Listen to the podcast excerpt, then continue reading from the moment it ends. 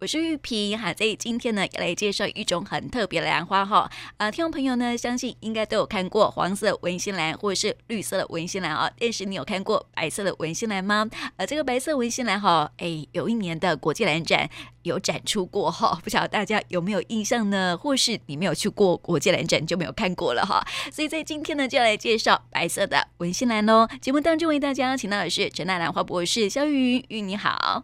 玉萍你好，各位听众朋友们，大家好。我们在上个星期提到说呢，这个蝴蝶兰啊，它的花色很多哈，但是文心兰好像只有黄色啊、绿色，哎，其他颜色真的好像没有看过哈。那这个白色文心兰到底是怎么研究出来的呢？那文心兰我们知道了以后呢，那个时候在呃，我们学术界在台湾大学。应该最早是在生物科技系，就是有一位叶开文叶老师，他就研究这个文心兰。我们研究蝴蝶兰嘛，他们研究文心兰嘛，啊，因为大家都蛮好的。那那时候我呃叶开文老师最想达到的一个目标就是，这文心兰的花色太单一了，单一市场、单一花种，这样子就只有日本，这样子生意做不大。那可是要用什么方式呢？你用这种育种的方式真的是太慢又不可得，因为它有很多。因为南溪这个花本身它的花粉就是白玉，它根本没有办法自交可以得到下一代，所以它没有办法像蝴蝶兰这样子的育种。后来呢，这个台湾大学的叶凯文老师他就用了就是所谓的生物科技，他用了一个叫做 RNA 干扰的方式，他把那个有本来也是黄色的，后来不是淡淡的苹果绿吗？嗯，他把它全部都变白了。哦，就是像雪。就白雪一样的文心兰，所以它就叫蜜雪文心。嗯，那这个蜜雪文心呢，它事实上是什么时候出现的？它事实上是在，它也蛮早就出现的。它其实第一次公开是在二零一六年的国际兰展。嗯，它其实也是全球第一个就是呃白花文心兰的基因转植植物。虽然说日本也有豪人，他没有做出那个紫色的。蝴蝶兰，但是事实上也没有在市场公开贩售，或是申请这种什么呃 GMO 的，对 GMO 的这个植物。但是叶凯文老师这个是确实有的，然后他基本上就是他是我们台湾自己的嘛，然后他又真的是把黄花变成白花。他不是拿那个柠檬绿来改，它是直接把黄色变成白色，所以基本上就是，呃，他用的这个技术其实呃说起来就是也蛮复杂，但是简单来讲就是把花色全部都关掉。嗯，对。然后玉萍记不记得我们常常会讲说，很多人其实只要做的兰花就是一辈子。对。我们听过牛记嘛，嗯，对不对？然后我们也讲过伊辛维纳斯，然后我们也提了一些鲜明王子啊，或者是这个方美兰园呐。那大家其实有的都是第二代的，有到第三代，真的一次就是一辈子。所以，呃，我们那时候常会讲这个南迷症的存在嘛。嗯，那这叶凯文老师他，嗯，就是也是因为疫情的关系，对，他今年过世了。嗯，所以他最大的成就就是要把，因为他后来虽然在二零一六年就呃发表了这个文心兰，但是所有的政府的政策也都做完了，田间实验也做完了，但是政府就是不给他卖。哦，为什么？这其实我觉得就是不太了解，就是基本上我们要在台湾要合法合规，你就是要看政府怎么说，对吧？那政府。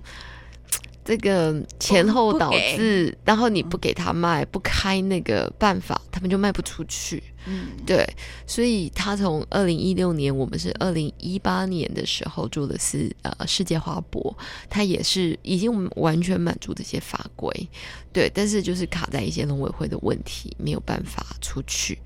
那二零一八年之后，就是叶开文老师也是，他们就成立了一间公司，拿了一个架创计划，非常努力的把这个白花文心兰要往世界推。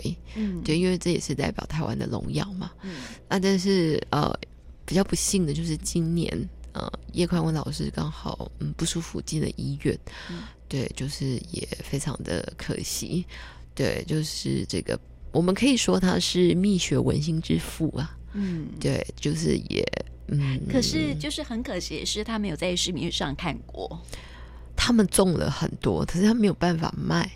对呀，为什么？他的卖是不合法的。哦，那你也知道，我们、呃、我们学者们就是比较，嗯，我们通常会比较 合法，嗯，我们会就是遵循法律，怎么样就怎么样，对吧？那你想想看喽，这个白色的蜜雪文心是没有流到中国大陆的，嗯，对，嗯，那他其实叶开文老师非常坚持，这是台湾的品种，我们一定要台湾自己做，嗯，对，可是我们就没有看到啊。对啊，是可是我们在市面上只能看到黄已经黄色跟绿色。对，他已经坚持到了最后一刻了，他还是没有办法把，就是看到这个白色文心兰，对，蜜雪文心可以呃名扬海外，对，不然他拿来送给雀儿喜也好嘛，对不对？然后对，对，但是他就是会因为欧洲国家不接受 GMO 的植物，对，这是美国接受啊，对不对？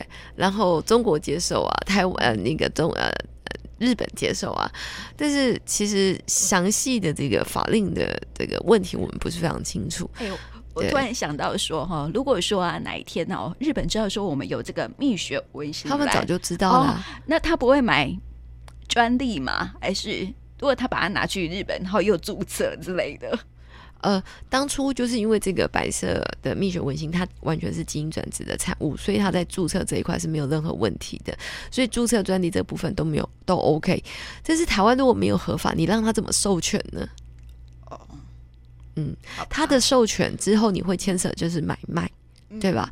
那他都有些法令没有开，一开始是说哦，台湾还没有通过第一个 GMO 的法令，所以要先找专家学者来拟 GMO 的法令，而接下来就说要做田间观察，那有半年去的。那田间观察之后什么时候可以卖呢？